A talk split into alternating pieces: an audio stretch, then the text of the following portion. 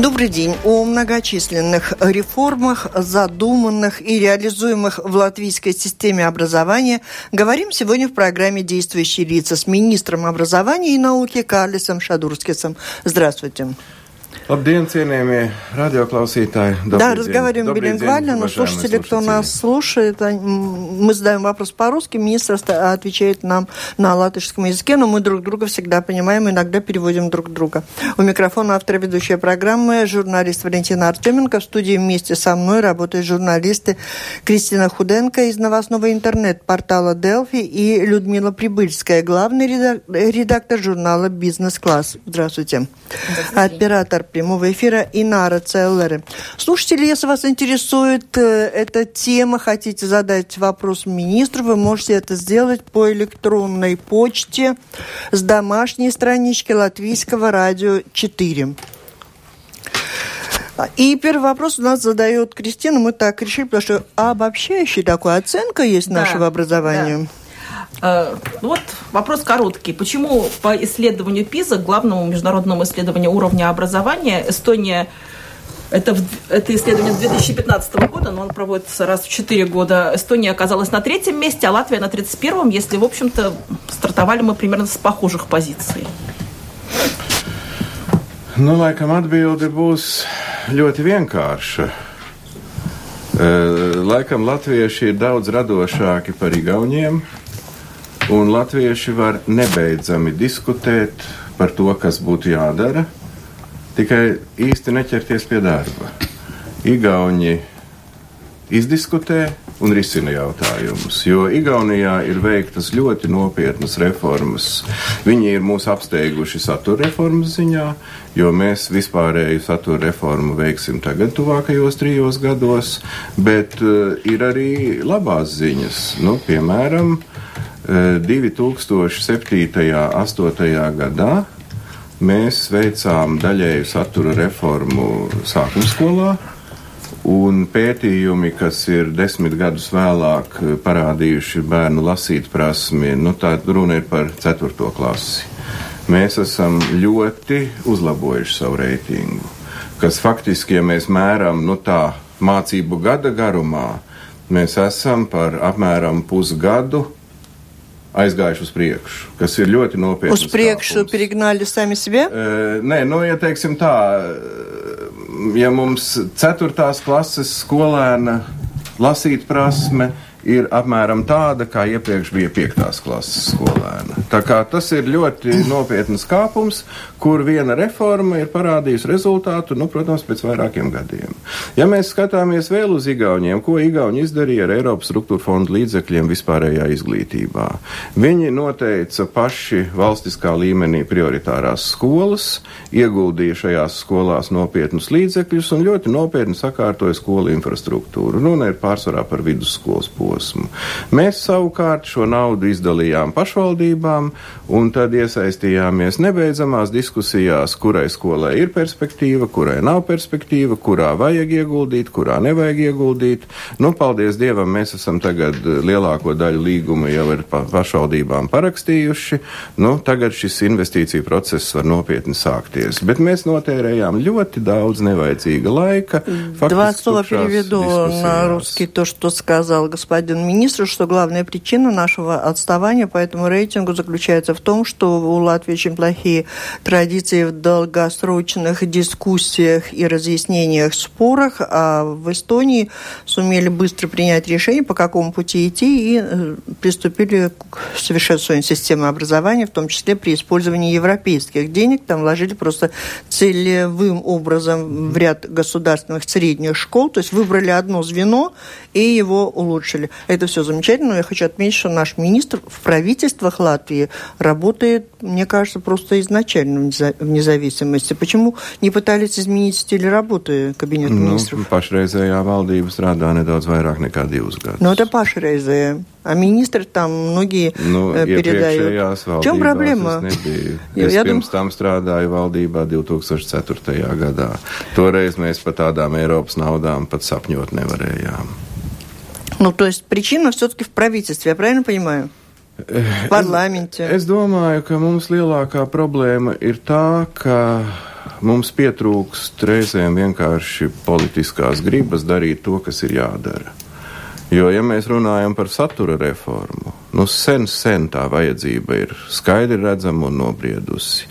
Bet mums ir saimā pietiekami stiprs pašvaldību lobbijs, Ehm, mūsu politiķi baidās pieņemt eh, atbildīgus lēmumus, ja tie būs arī nepopulāri. Nu, vajadzēja atnākt Шадурским, kurš eh, ну, mēģina дарить то, kas jādara. Да, у меня, я тут даже записывал вопрос, думаю, это у вас хобби такое, интерес такой, жизнь свою превращать э, в такую борьбу? Ну, собственно говоря, нет. Nu, tad, kad man piedāvāja Kučinska valdībā nākt par izglītības zinātnes ministru, es ļoti labi zināju, kas mani sagaida.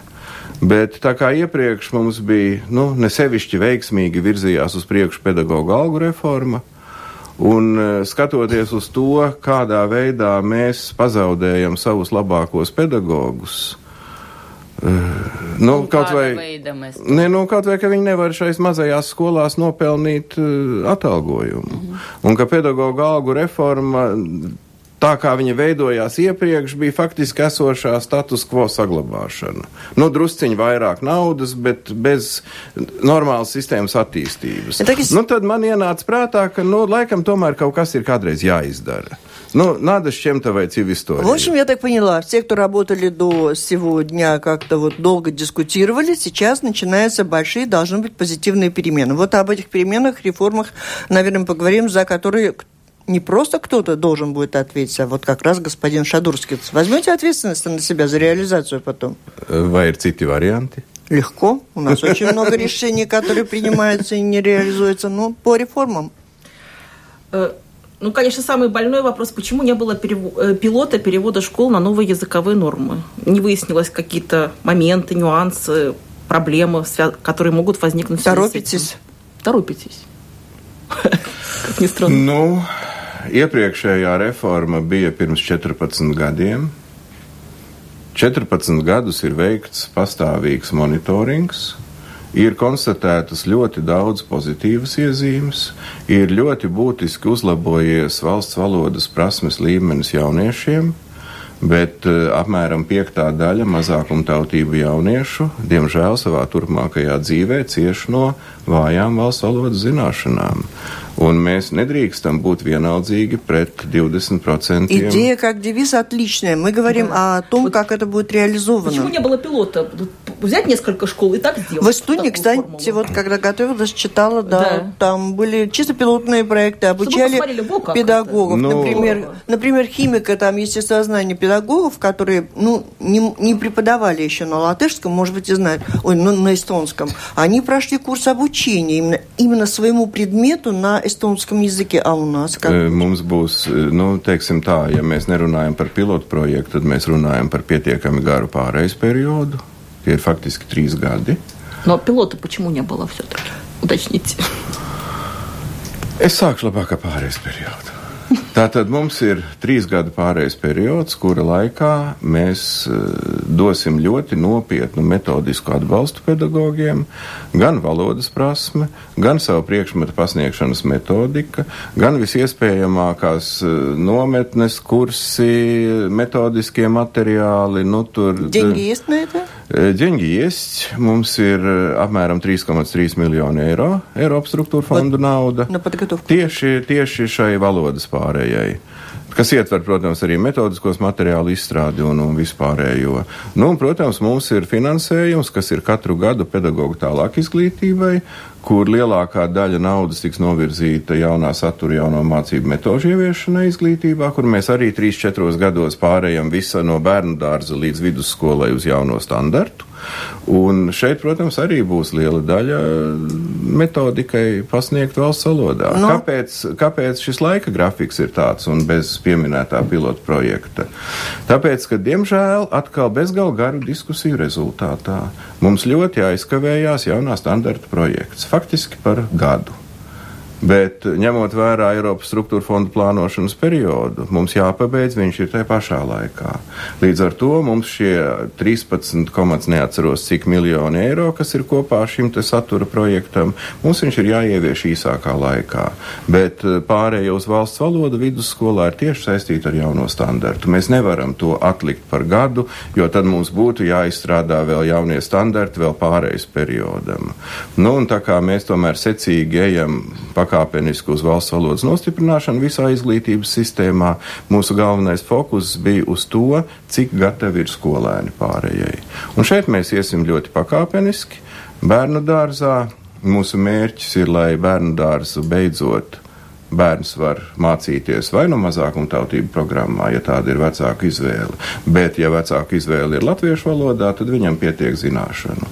Pirmajās sešās klasēs mēs ejam uz procentu normu apmēram pus uz pusi savā dzimtajā valodā un valsts valodā, 7. un 9. klasē 80% valsts valodā, vidusskola valsts valodā Nu, protams, saglabājot blokus un moduļus, kas ir dzimtā valoda, literatūra, ar kultūru saistītie, ar интеграцией saistītie модули. Ну, понятно, известно, что за эти три года достаточно большие сложности ожидают э, тех учителей, кто не пробовал, еще не преподавал. Да, будет методика, будет помощь, но пойдут на эти трудности дополнительные какие-то самозанятости, самообучение.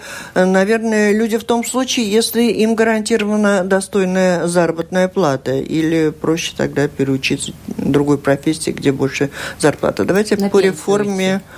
Да. Nu, viena daļa pedagogu, ņemot vērā vecuma struktūru, protams, iespensijā, tie ir dabiski procesi, tur mēs neko nevaram darīt. Ja nu vienīgi pacelt pensijas vecumu, bet to neplānojam. Da. Par to, lai būtu maiņa, mēs ļoti nopietni domājam pievēršoties tagad pedagoģiskām studiju programmām, kur mums faktiski no nākamā akadēmiskā gada mēs sākam tās realizēt.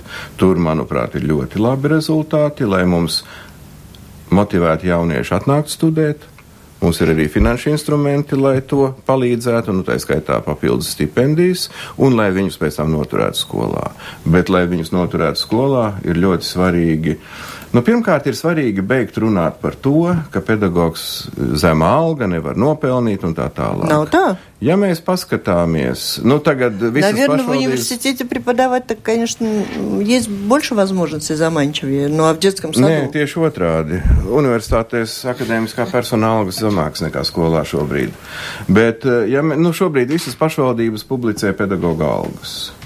Diemžēl no šiem sarakstiem ir grūti saprast jo tur ir tikai vārds, uzvārds, amats un naudas summa mēnesī. Bet tur nav rakstīts, cik lielu slodzi pedagogs strādā. Nu, cik stundas nedēļā. Un faktiski, ja nu, mums ir visa pilna informācija, tad mēs redzam, ka visā Latvijā, ja pedagogs strādā pilnu slodzi, pilnu darba nedēļu, tad viņš nopelna virs 1000 eiro mēnesī. Nu, nav tā, ka tā būtu bēdu ielēja. Bēdu ielēja ir tad, ja fizikas skolotājam ir 4 vai 6 stundas nedēļā tad viņš, protams, neko nevar nopelnīt. Un tas ir mūsu nebeidzams stāsts ar pašvaldībām, kādu mēs gribam redzēt skolu, un kā pašvaldība, kas arī baidās pieņemt nepopulārus lēmumus. Un paliek šīs mazās skoliņas, kurās skolotājs diemžēл nevar нопelнить. Ну, может быть, мы могли бы использовать э, опыт Финляндии, которая, например, поддерживает очень маленькие школы в районе Полярного круга, и э, учителя преподают э, э, как бы в нескольких школах одновременно, используя современные технологии интернета, и э, проводят сессии там очные с этими детьми по какому-то графику, и ну, таким образом э, качество качественный педагог э, может получать хорошую зарплату, вот работая в нескольких школах. Да. Нет, но в Латвии тоже в своем Заполярье мы могли бы это делать. Bet, diemžēl, mums puse Latvijas šādā izpratnē ir aiz polārā loka. Un, ja mums attālums starp divām skolām ir 6 vai 10 километри, tas jau ir nepārvarams attālums vidusсколам. У меня в связи с этим как бы другой вопрос. Вы жалуетесь на самоуправление о том, что ну, нет согласия, у нас очень автономное самоуправление, имеет очень много власти, с государством спорят по разным вопросам, но в результате вы, как министр образования, задуманы реформы, есть идеи по зарплатам, по еще что. А там на местах в самоуправлении, где не хватает денег или воли, может ничего не получиться. Отвечать будет кто? Дети-то не получат образование Jā, в результате. Ну, skolas... В частности, учителей латышского-то не хватает. Jā, tieši tā.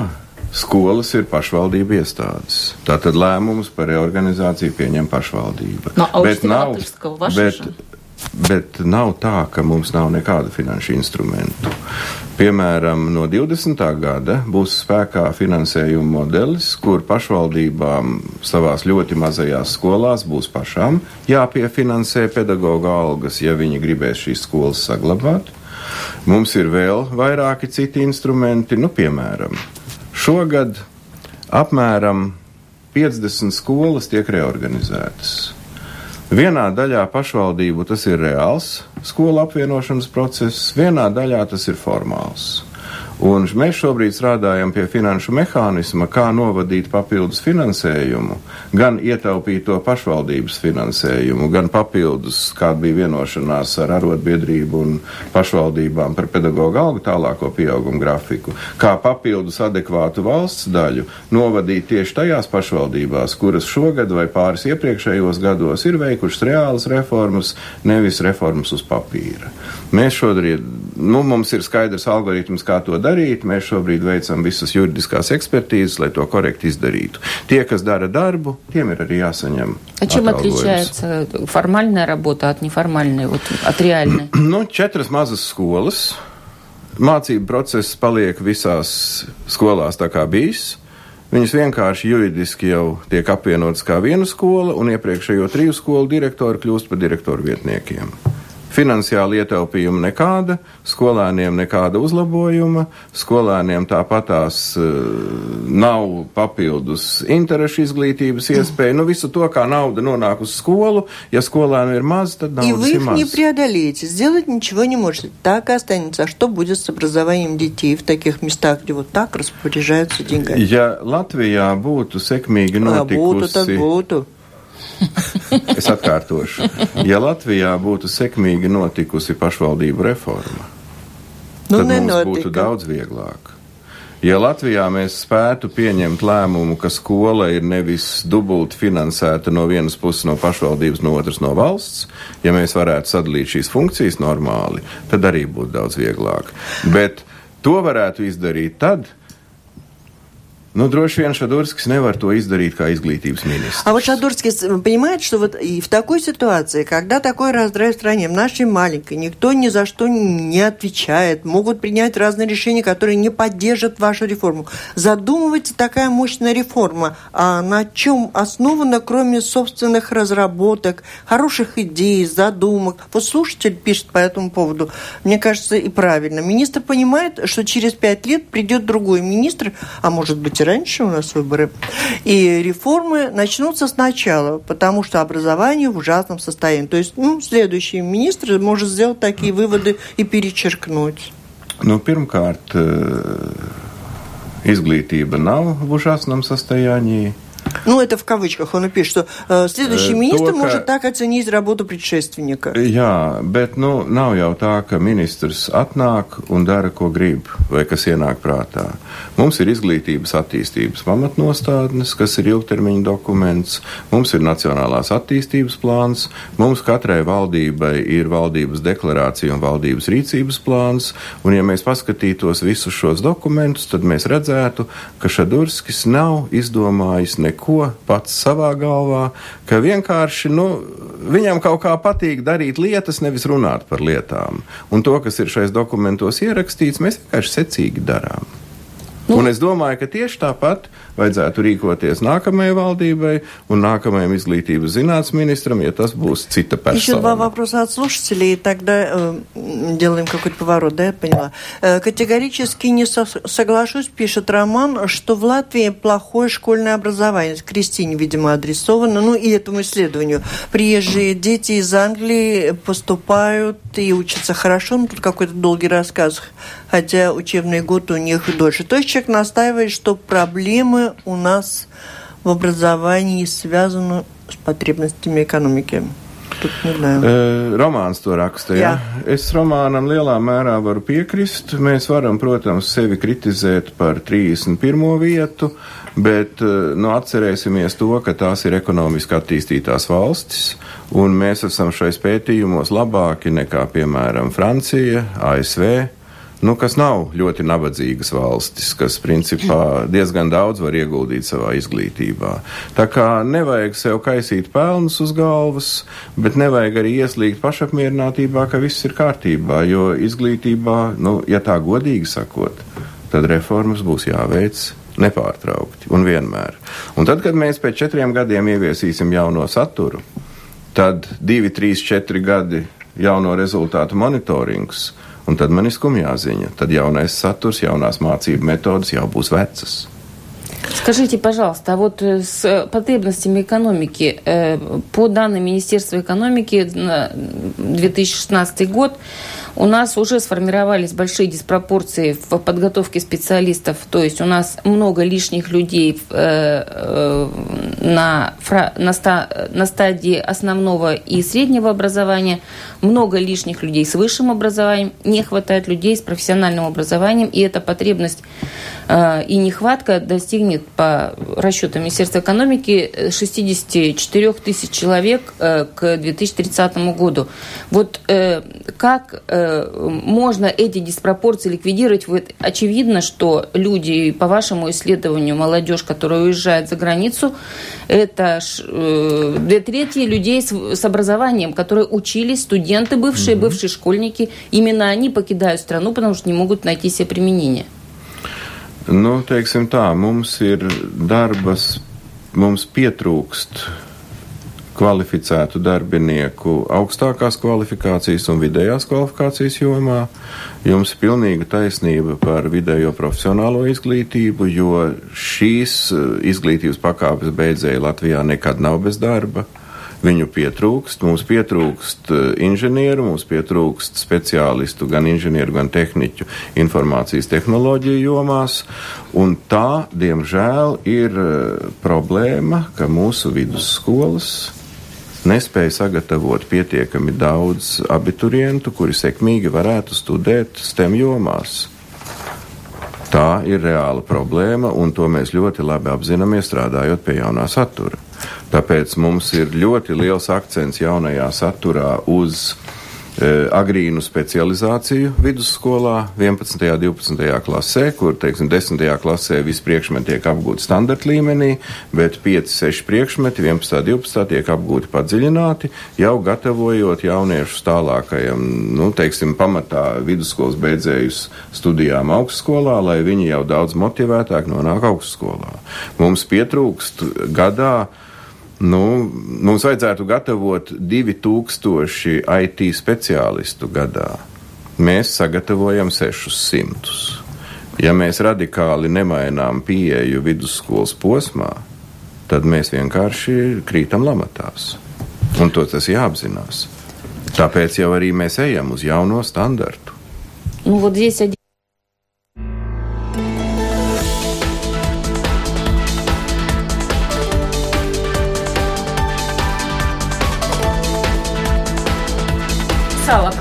Напомню, вы слушаете программу «Действующие лица». В ней сегодня принимают участие министр образования и науки Карлис Шадурскис и журналисты Людмила Прибыльская из журнала «Бизнес-класс» и Кристина Худенко из новостного интернет-портала «Делфи». Слушатели присылают нам свои вопросы по электронной почте с домашней странички Латвийского радио 4. Господин министр, ну, тут очень многие сокрушаются и осуждают вас за то, что, зная русский, не говорите с нами, с аудиторией на русском языке. Давайте свой комментарий?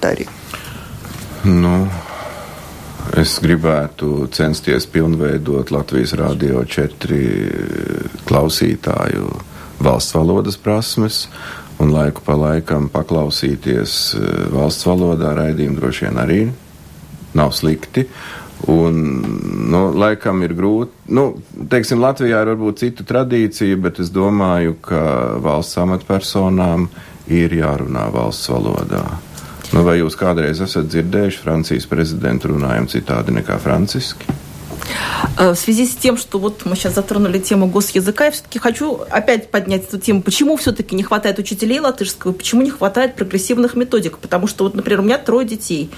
Я они практически не пользуются нынешними учебниками учителя, они пользуются какими-то бумажками бесконечными, дописками, потому что их нет.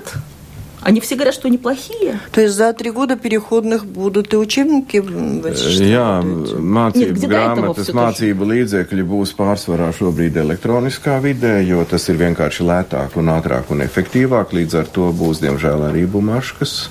Uh mhm. -huh. Bet, eh, nu, ja mēs atceramies eh, padomju laikus, kad bija viena mācību grāmata, kas bija apstiprināta visā valstī, un pēc tā strādāja visas skolas, tad nu, šobrīd mums ir salīdzinoši brīvais tirgus. Izdevēji izdod mācību grāmatas, kur izglītības zinātnes ministrija vienkārši novērtē, vai tas atbilst standartam. E, protams, ka mums līdz ar to mācību grāmatās ir vairāk subjektīvismu, un tas nedara katrā skolā, nedara katram skolotājam. Mums ir daudz lielāka patstāvība skolās, kādu literatūru izmantot un kā strādāt. Ну, я думаю, что это вся весома и прогрессивно. Но почему все-таки мы так боремся за госязык, а учителей латышского и методик до сих пор не хватает? У нас нет, есть ну, еще очень много. Mums... конкретный ответ получить. Nē, Где nu, учителя? Почему их нет? Ja Latvijā vidējā pedagoģa slodze ir 0,7, un tas nav tikai latviešu valodā. Tas ir matemātikā, fizikā, ķīmijā, bioloģijā, sportā, svešvalodās, visur. Kas pamatā ir dēļ nesakārtotā skolu tīkla. Nu, ja mēs sakārtojam normāli skolu tīklu, ka Latvijā pedagogs strādā pilnu slodzi, tas ir 21 контексту, 30 То есть в ходе реформы вот это будет требование выдвинуто, чтобы была бы ставка ну, занята? Diemžēl mēs nevaram to kā prasību. То есть все как было, так останется. То есть это вопрос зарплаты? Ну, protams. И я, еще одна тема, которую мы должны тоже обсудить, и уже неоднократно обсуждали в эфире Латвийского радио 4. Вот этот перевод э, детей первоклашек начала учебного года с шести э, что, шесть, э, что ну вот со следующего года могут пойти одновременно и шестилетки, и семилетки. И тоже встает вопрос, как они все поместятся. Одновременно два потока. Ну, поместятся, что ты имеешь в виду? В классах физически. Идут одновременно идут два потока. Паузу. Мама трех детей. Jā. Вы понимаете, что происходит с мамочками в этот период? Jā, es tāpēc Jā. gribu visām mamām un tētiem paskaidrot. Bērnu vairāk nekļūst. Tas, ka mēs nosaucam sešgadīgo bērnu izglītību par pirmo klasi, nepalielina un nesamazina bērnu skaitu. Pirmā klase varēs notikt arī bērnu dārzā.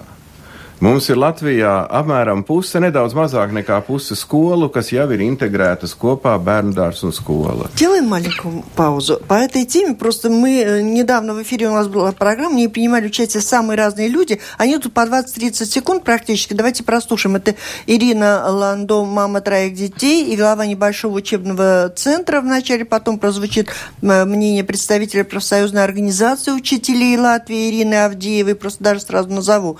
И руководитель руководитель дошкольного учреждения, детского сада Анна Инесса Лоцине. Вот они говорят о том, что их волнует конкретно. У меня трое детей, 22, 17 и 6 лет.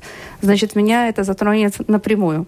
Сама идея, я не против. У меня вопрос, как это будет реализовано, кто будет отвечать, как будем проверять. И если у нас программы, система, которая все это сделает, кто будет контролировать. И в итоге, а если вдруг не получится, то что мы с этим будем делать?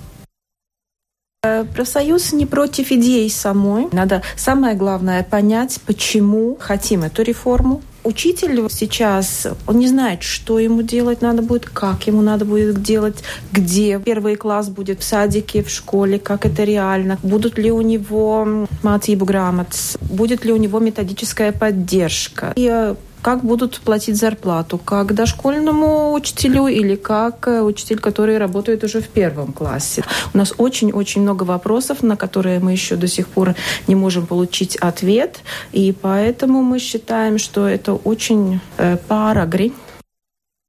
Я как практики дошкольников, у нас были разные программы. Был нулевой класс, было экспериментальное. Меняли, крутили. Но детский сад как-то обычно обучал И выпускали мы в школу пятилетних, пожалуйста, шестилетних, пожалуйста. Ну, естественно, семилетние уходили. У нас есть все. У нас есть и кроватки, помещения. И я не вижу экстренного такого нужды, чтобы вдруг все вот это перекинуть на школу. У нас неплохое обучение, как бы, и мы прекрасно подготавливаем вот этих детей. Они уходят надо пять. Ну, естественно, напряжемся и сделаем пять. Но надо ли это детям? Ну, и напомню, что на эти вопросы наша гостья отвечает министр образования Карл Шадурский. Да, но я как-то уже привык, что нас упрекают в том, чего мы не собираемся делать. Ну, labi. Это что? Sāksim pēc kārtas. Neviens ar varu negrib bērnus pārcelt no bērnu dārza uz skolu. Pirmā klase varēs notikt gan skolā, gan bērnu. Tikai на, только в следующем году или все последующие годы? Mūžīgi mūžam.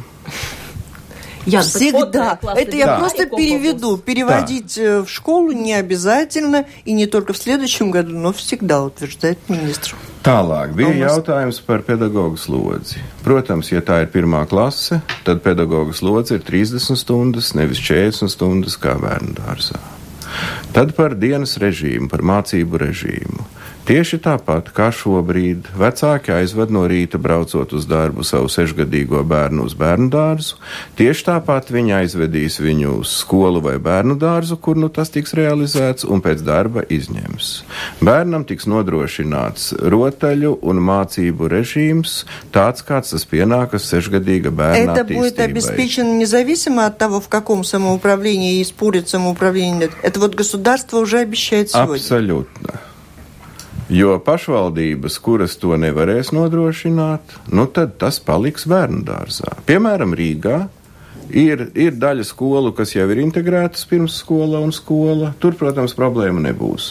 Tur, kur tas nav integrēts, tur, protams, ka sešgadīgais bērns paliks bērnu dārzā. Tagad vēl viena lieta. Mums obligātā izglītība sākas no piecu gadu vecuma, un no piecu gadu vecuma viņa paliks. Kāpēc mums ir svarīgi sešgadīgo bērnu nosaukt, ka tā ir pirmā klase. Tas ir nedaudz formālāks process. Tā ir nedaudz cita attieksme pret mācībām, jo tā tomēr ir pirmā klase, tas mums ļauj saīsināt izglītības ciklu no pašreizējiem 14 gadiem, nu, 5 gadīgie, 6 gadīgie un vēl 12 klases, uz 13 gadiem. Nu, ir nenormāli, ka 20 gadīgs pieaudzis cilvēks sēž skolas solā. Līdz ar to vēl ir ļoti daudz pētījumu un pedagoģu, psihologu, mediķu atziņu par to, ka visproduktīvākais vecums, kad bērns visvieglāk var iemācīties un iegūt pozitīvu attieksmi pret mācībām un mācībām mūža garumā, ir ļoti agrīnos posmos. Tāpēc mums vajag nedaudz formalizēt šo izglītību ātrāk Protams, ka bērnu интересēs. Bet а то, я, ka... я хотела спросить, вот если у меня, предположим, дети, я принимаю решение, я хочу в школу, а в школе такой возможности нет. То есть тогда ни закон не выполняется, ни мое реш... желание. Nē. Nē, ne, nekādu problēmu. Nu, skaits, taču sešgadīgo skaits paliek tas pats. Normāli sešgadīgais bērns iet pirmajā klasē, un vienalga tas ir skola vai bērnu dārzs. Ja ir eh, kaut kādas indikācijas, ka bērns tam nav gatavs, tieši tāpat kā šobrīd, nu, tad viņš var palikt bērnu dārzā. Nu, es teikšu vienkārši nu, uz otru gadu. Скажите, вот э, понятно, в 6-7-летки будут там в садиках и школах, это понятно. А второй класс, они же уже пойдут все вместе, нынешние шестилетки и семилетки. Nē. Как они вместе туда поместятся? Nē, mēs rēķinām, ka kopā šīs abas plūsmas pēc pārējais perioda sanāks apmēram 4. klasē.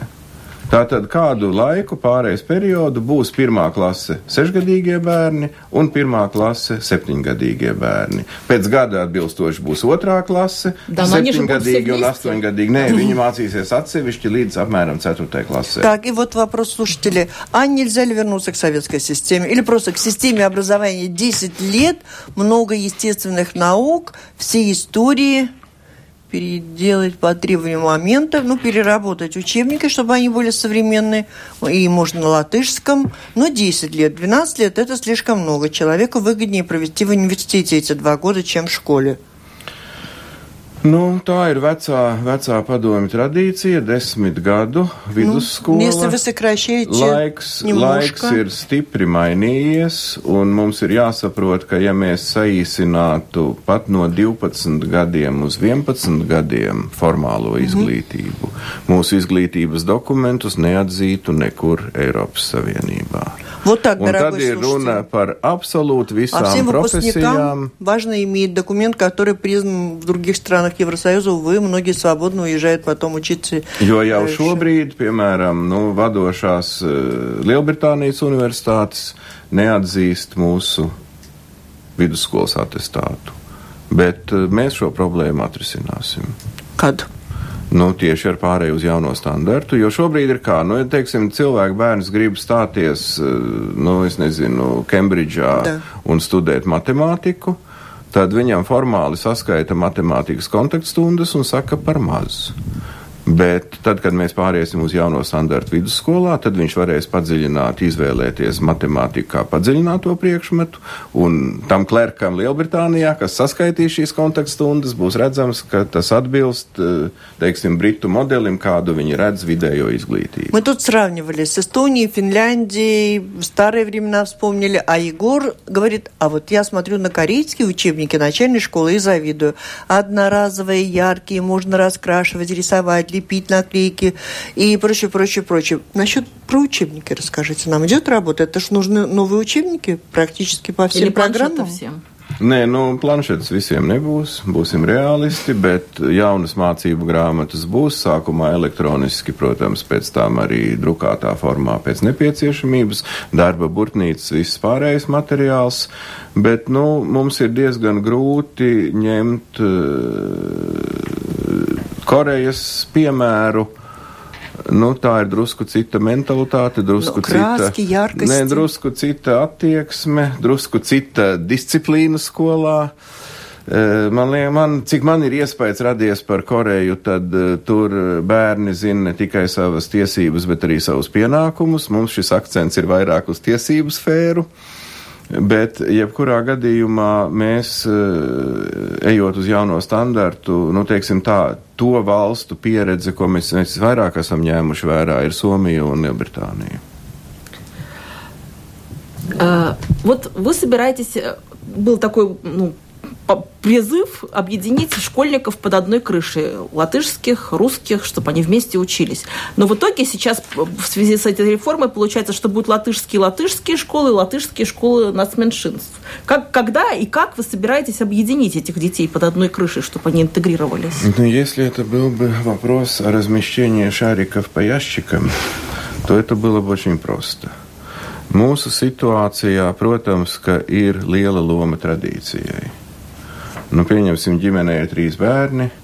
Visticamāk, ka, ja skola ir laba, tad jaunākie bērni ies tajā pašā skolā, kur gājuši vecākie. Ja skola nav bijusi veiksmīga, tad visticamāk, ka nē. Protams, ka šeit pārmaiņām ir vajadzīgs zināms laiks. Un es redzu, ka pārmaiņas sāksies ar vidusskolas posmu, jo izvēļu grozi, ko var piedāvāt vidusskola, būs ierobežots skaits. Nu, teiksim, skola piedāvā matemātiku, fiziku, ķīmiju, cita skola piedāvā mākslas, sociālās zinības vai vēl kaut ko. Un pakāpeniski šī izvēle aizies nevis pēc vecās tradīcijas, nu šī bija Krievu skola, ej uz turieni, šī ir Latviešu skola, ej uz turieni. Pakāpeniski šī izvēle notiks par labu skolas kvalitātei, Un otrkārt, tam izvēļu grozam, ko piedāvā skola, kas atbilst bērnu talantiem, interesēm un, un nu, kur viņš vēlas ko viņš vēlās padziļināt, mācīties. Šī, nu, ja tā teikt, miksēšanās notiks pakāpeniski.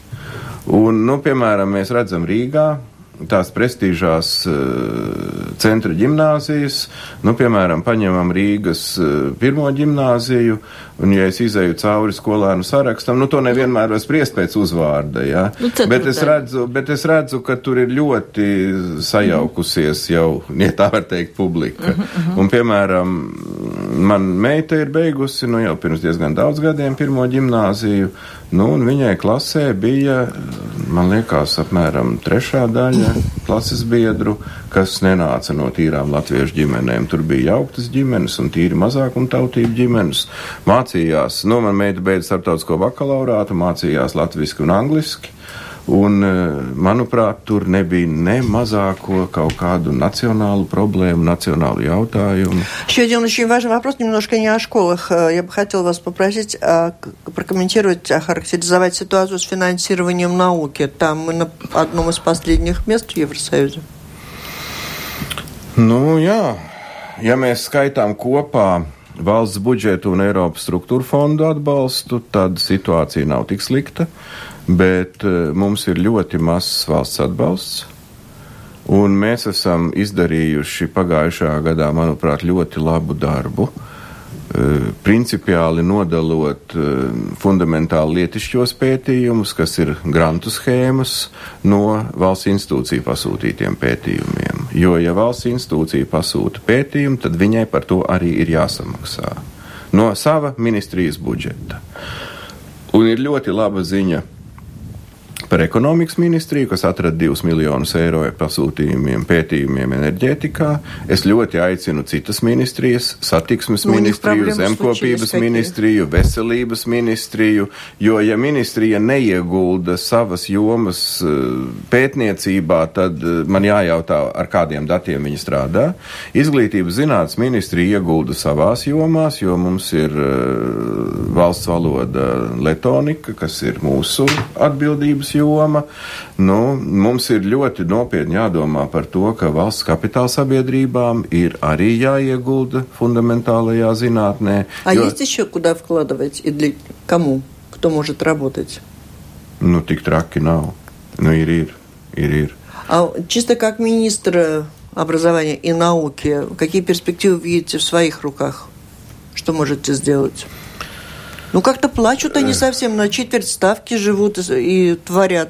Nu, tā, tā ir salīdzinoša problēma šobrīd ar to, ka mums ir pārāvumi Eiropas finanšu plānošanā nu, no viena perioda uz otru. Līdz ar to ir jāpārziemo laiku pa laikam, bet to, ko es redzu galveno jautājumu, tas ir zinātnes bāzes finansējuma pieaugums. Un e, nākamā gada budžetā, nu, beigu beigās man rodas jautājums, kāpēc mēs veicām nodokļu reformu. Droši vien, lai strādātu efektīvāk. Mums 17. Eh, gada budžets ir pārpildījies. Tātad экономика attīstās straujāk, nekā мы esam плануем. Да, но только что Но... финансов сказала, что придется, наверное, консолидировать. Nē, nu labi, no finanšu ministrijai ir savs sakāmais. Atrodiet man finanšu ministru, kurš kaut vienreiz ir pateicis, ka mums naudas pietiek. Protams, ka nē. Bet jebkurā gadījumā es domāju, ka mums ikvienam ir jāsaprot, ja mēs neieguldīsim zinātnē, tad mūsu attīstība bremzēsies. Скажите, пожалуйста, а почему, если вы говорите, что э, есть исследования, они заказаны, и вы вели мониторинг э, этих билингвальных школ, э, в обосновании реформы вы никаку, никаких данных, никакого мониторинга не привели? У, я. Но... Только какие-то социальные, социологические исследования, где, в которых участвовало там 400 человек. И фирмы, которые их проводили, уже банкротировали, и одна, и вторая одна третья, последняя держится на, на каком-то плаву, не знаю, когда банкротирует. Вы такие нарочно выбираете фирмы, которые потом ни за что не отвечают? Nu, kā lai atbild uz šo jautājumu? Man to grūti nosaukt par tādu, nu, kā lai saka, nu, manuprāt, tas ir jautājums drusciņai tendenci. Nē, Mēs necenšamies darīt ļaunu mūsu skolēniem un mūsu sabiedrībai. Mēs domājam par to, kā to attīstīt. Un, ja jūs rūpīgi būtu lasījusi anotāciju mūsu piedāvātiem likuma grozījumiem, tad droši vien, ka šāds jautājums nebūtu. Не было никакого. Продолжаем другие темы.